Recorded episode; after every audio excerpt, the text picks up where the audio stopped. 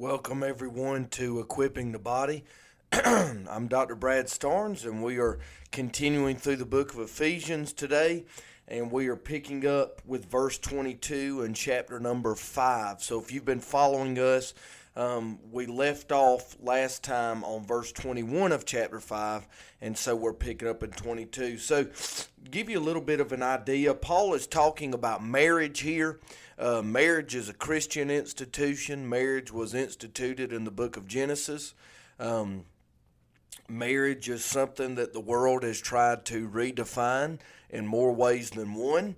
Uh, marriage is something that is meant to be a picture of the gospel, and that's why it's wrong to change it because it's wrong to change the gospel. Paul said, If any man preach any other gospel, let him be anathema. That means cut off from God and accursed. Um, and so, as we see Jesus uh, in the Gospels reaffirms the biblical definition of marriage, and then Paul quotes Jesus here. So, um, marriage, marriage is not whatever you think it is. Okay, marriage is what God has instituted. And we need to be aware of that. We need to defend that. We need to propagate that in our own lives by our own marriages um, and by our doctrinal standards as believers. So let's look at chapter 5, verse 22. He begins with the uh, ladies, ladies first, I guess. Wives, submit to your own husbands as to the Lord. For the husband is the head of the wife, as also Christ is the head of the church. He is the Savior of the body. Therefore, just as the church is subject to Christ, so let the wives be to their own husbands in everything. And so the first part is this that a wife is not to be the ruler of the household, uh, she's to be in the submission uh, to her husband. She is to follow his direction. He is to have the final say in decision making. Uh, he is to be the provider. He is to be the protector. Um, this is extremely unpopular today. Um, I know even I know people that claim to be Christians that, that hate this verse, and I've I don't uh, just to be very candid with you. If you don't agree with God's word, you're not a Christian. Um, the Bible's clear. Jesus said, "If you love me, keep my commandments." Uh, and it really doesn't matter what your opinion is. If God said it, that settles it, whether you like it or not. Um, and so, just to be very candid there, submit your to your own husbands as to the Lord. The Lord is to rule our hearts and our lives, and the wife is to be in submission to her husband. Now, this carries over into the church. Um, we see in the church that the New Testament is very clear uh, that elders and deacons are to be men um, that's not that's not biblical to have a female pastor or female elder. That's a sign of rebellion. Uh, God created two genders, and there's only two, by the way, and He gave them both different roles in the home and different roles in the ecclesia, in the church. Now, you say, well, Dr. Starnes, you're, you're just old fashioned. You're, no, I'm just biblical. Okay, I don't, I don't build my life um, or operate my ministries uh, in a way that kowtows to the culture, but rather in a way that capitulates to the Christ. Uh, as Joshua told the people of Israel, As for me and my house, we will serve the Lord. We're going to do it the Bible way. And I can tell you, as somebody that's been married for going on seven years, um, we've tried our best to do it the Bible way, and God has really blessed our marriage. So, kind of ran a rabbit there, but he said, Submit to your own husbands as to the Lord, for the husband is the head of the wife, as also Christ is the head of the church, the director, the leader. And he is the Savior of the body. Okay? Now, is this does this mean that the husband can come in and just abuse the wife verbally or mentally or physically? Absolutely not. Absolutely not. That's not what Paul is saying. That's not what Jesus said. You will not find that in the Bible, and that's not what I'm saying.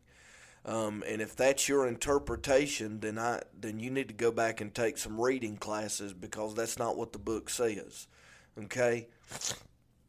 This is speaking in terms of leadership and decision making, not not beating up on someone or treating someone poorly, as we'll see as it carries on. And let me say this: any husband that has any sense will listen to his wife and will discuss things with his wife before he makes a decision.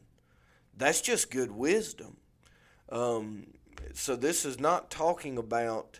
This is a picture. It's not talking about abuse. Okay. Now, you think the ladies had it rough. Look at verse 25. Husbands, love your wives. So that's big deal. Hold on. Just as Christ also loved the church and gave himself for her so, yeah, the ladies are to submit to their husband, but the husband is in turn to love her the way that God loves me and you. You say that's impossible. Yeah, it is. That's the point. Is that your love for your wife is supposed to be um, so deep and so wide that you treat her with respect, with kindness, that you cherish her, you protect her, you are romantic towards her, you are willing to take a bullet for her, you treat her beside, outside of Christ as if she is number one in your life.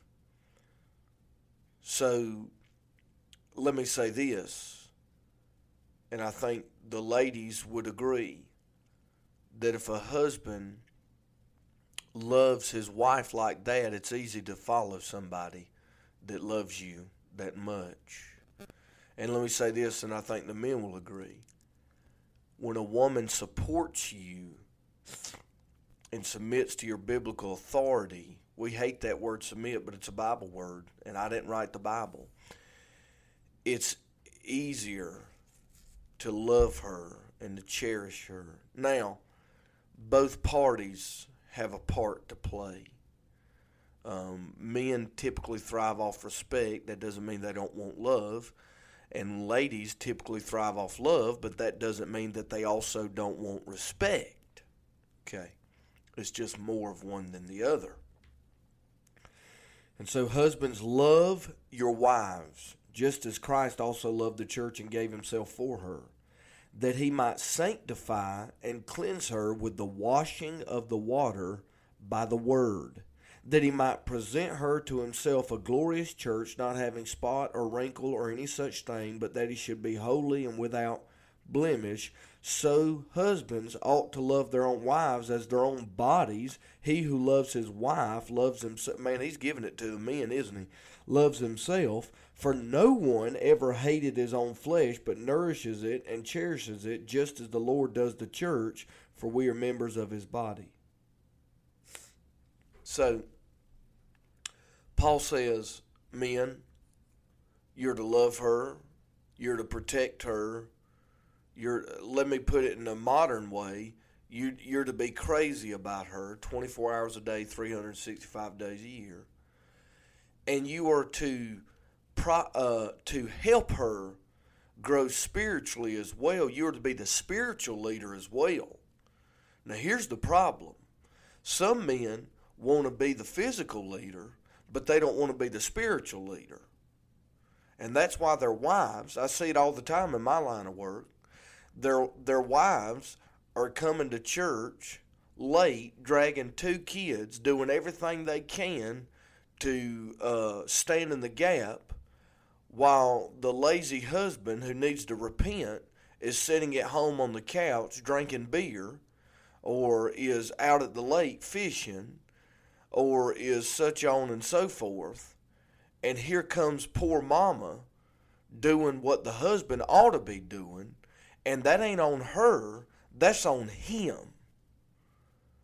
And so, you know, I hear, well, she she don't listen to me. She don't. Well, why don't you start leading her so she has something to listen to instead of acting like a child and sitting at home Sunday watching the race, getting fat while you, when you should be at, at church with your family with a Bible under your arm, setting an example. Now, I had to go into preacher mode there for a minute, but I'm sick of it. I am so sick of it. Um, this generation of men are a bunch of beta males, and they don't want to lead, but they want all the power. Well, with great power comes great responsibility. Didn't you ever watch Spider Man? And if you want to be the leader, if you want your wife to follow you, why don't you get off your rear end and do something worth following? And that's uh, that's my little rabbit trail for today, and I'll get off of that. But uh, the husband is to love the wife and to uh, help her grow spiritually, just as Christ sanctifies and cleans. You're supposed to help your wife be sanctified. Um, and so that's that. Then he goes on to say, so husbands ought to love their own wives as their own bodies. Now, what is he talking about? Well, you feed your own body, right?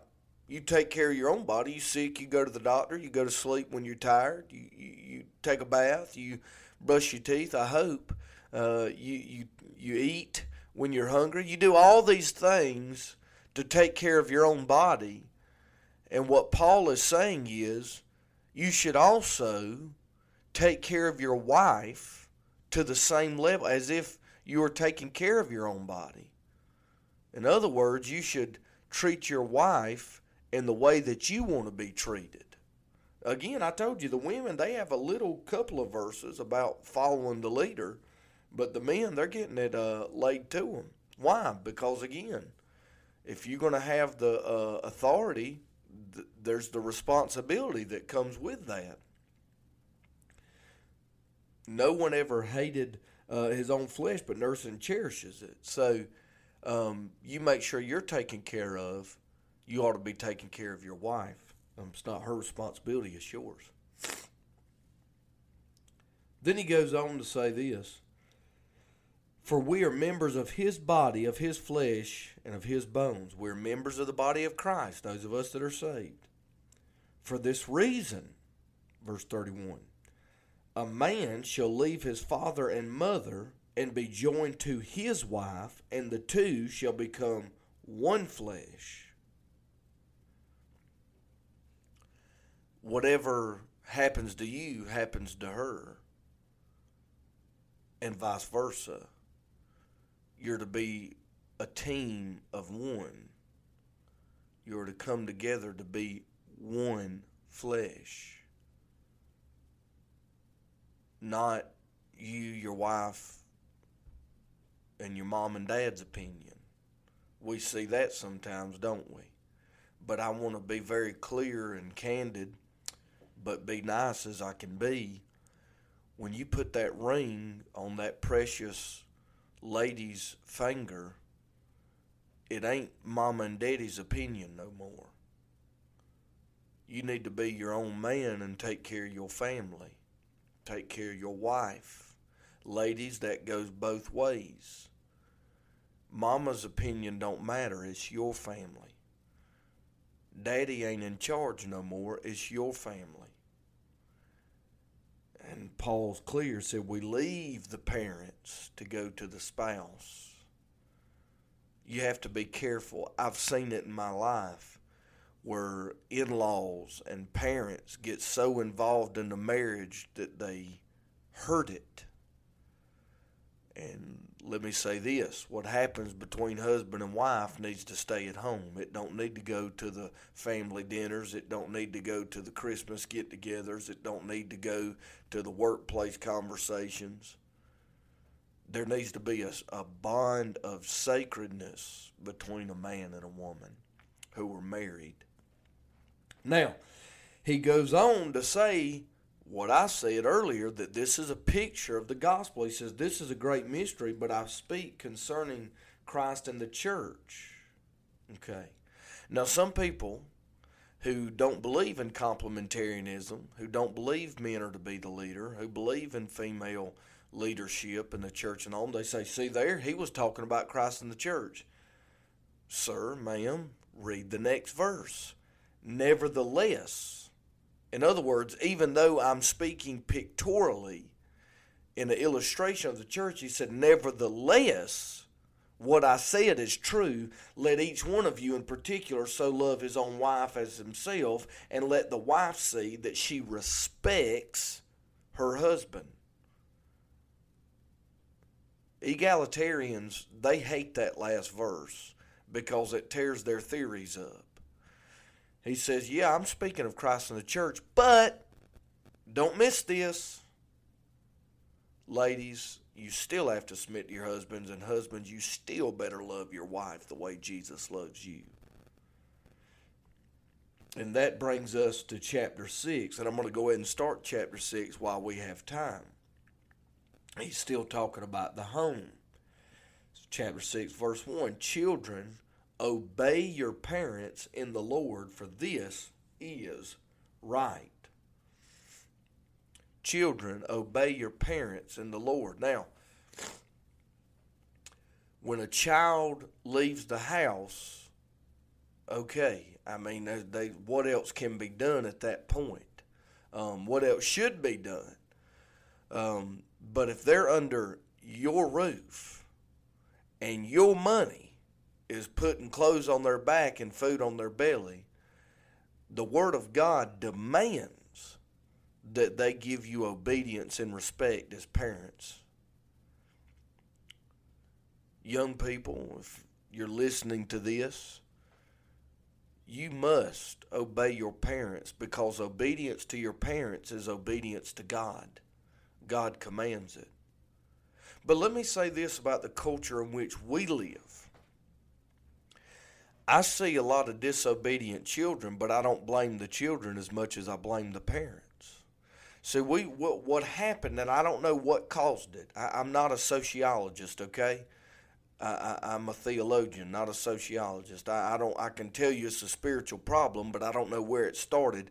But sometime between the Gen Xers, okay, that's people that were teenagers in the early '90s, people that were born after the Boomers.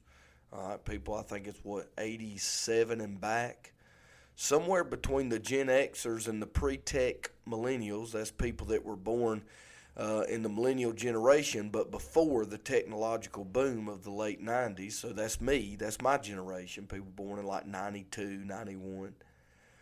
Somewhere between those two generations, we went from parents being in charge to parents being friends. And I'm going to tell you something. I'm not my kid's friend, I'm their father. And until they reach adulthood and we move into that friendship stage, we're still in that authoritarian stage.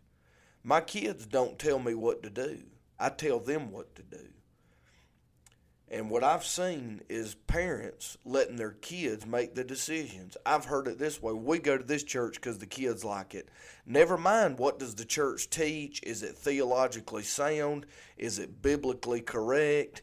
Is it um, is it healthy? Is it a healthy church? Will the kids like it? So you're letting a child make spiritual decisions for your family. I'm sorry, but that might be the stupidest thing I've ever heard in my entire adult life. You're, you're, so what's next? You're going to let them make the financial decisions? Well, I bought this car because my, my daughter liked it. Be the parent. If your kids run your house, your house is wrong. And that's why your children act the way they do. They have no discipline. I remember as a youth pastor, I would watch uh, kids. Oh man, it used to drive me crazy. Talk to their parents like they were a dog. Call their parents by their first name and then tell the parents what to do. And the and the parents sit there and just take it. Now I grew up in the old school. My mama, if if I'd have done that to my mama, you'd have to come visit me in the ER because we, we, that just wasn't put up with. And you wonder why they grow up and they don't respect the police and they don't respect authority and they wind up in jail or dead or, or uh, it, with a mess of an adult life. It's because you raised them thinking that they were in charge of everything and that ain't how the world works. And you need to stop being a friend. You need to start being a parent. I'm not talking about abusing your children and beating them with sticks. I'm talking about teaching them that there's consequences to actions and that you will be respected because you will have the final say because you're the one paying the bills, period. End of story, no question mark. It's where we are today. And Paul says, Children, obey your parents and the Lord, for this is right. Honor, look at the next verse. Honor your father and mother, which is the first commandment with promise that it may be well with you and you may live long on the earth. Not only do you need to obey your parents, but you need to honor them. I, I don't I, I don't get that. I, I listen. I don't get that. People talking to their parents like they're a dog. That let me tell you something. Your parents brought you into this world, and they ain't perfect, and I understand that. I don't know anybody that is perfect, but they brought. They gave you life. They fed you. They cared for you, and here you are.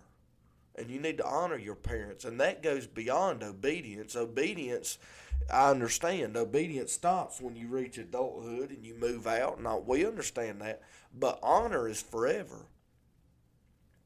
Um, I'm I'm 29 years old. Okay, I've lived on my own for a long time. I got my first job when I was 13.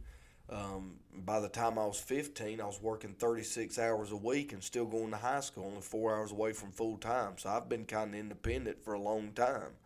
Uh, I worked my way through college. My my parents didn't have the money or to go out and pay for college. I went out and paid for it myself, and that's a different topic for a different day.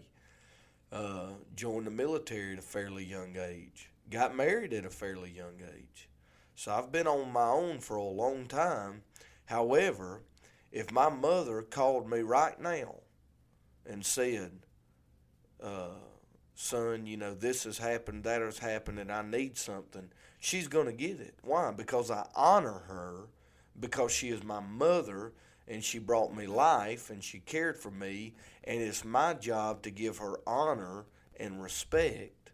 And I'm not going to talk to her any old way, and I promise you, you're not going to talk to her any old way. My kids ain't going to talk to her any old way. She's going to be honored. Okay, so honor goes past obedience. Now, it's a promise that God will give you a prosperous and long life if you honor your parents. Now, again, does this mean that you can just treat your kids like garbage and beat them half to death? No. Look at verse 4. And you fathers, do not provoke your children to wrath, but bring them up in the training and admonition of the Lord you, you don't dominate them in such a way that is abusive or that uh, uh, pushes them in an unhealthy way, but you do train them in the admonition of the Lord. And you can't do that, Dad, if you're not taking them to church, if you're not reading the Bible to them, if you're not praying with them, if you're not loving their mother in front of them. It's a sad day. It's a sad day. And so let me say this. This is what we went over today is the model of the Christian home. It's God's way. Uh, you don't have to agree with it, but you can be, but you'll be wrong. This is the this is the protocols that God laid out in God's word, and I agree with B.B. Warfield, who said the word of the Bible is the word of God in such a way that when the Bible speaks, God speaks. I agree with the apostle Paul, 2 Timothy 3:16. All scripture is inspired of God and is profitable for rebuke, for exhortation, for correction, for instruction in righteousness. I know I butchered the verse, but you get the point. And so model your family God's way and wonder if you'll have a prosperous family. Here's the ironic part years ago, and I'm talking years, not 10 years, not 20 years, not 30, I'm talking 50, 60, 70 years ago, when this model was the norm in America, we had less crime, We had less depression. Uh, we had less financial problems. It's a fact that two people are more in a marriage committed to each other are more financial. I forgot where I read the statistic, but they are typically more financially stable uh, than, as they call them, alternative lifestyles today. It's just a fact that if you do it God's way, it works better. And so I encourage you to model your home after God's Word. May God bless you, and we hope you tune in next time.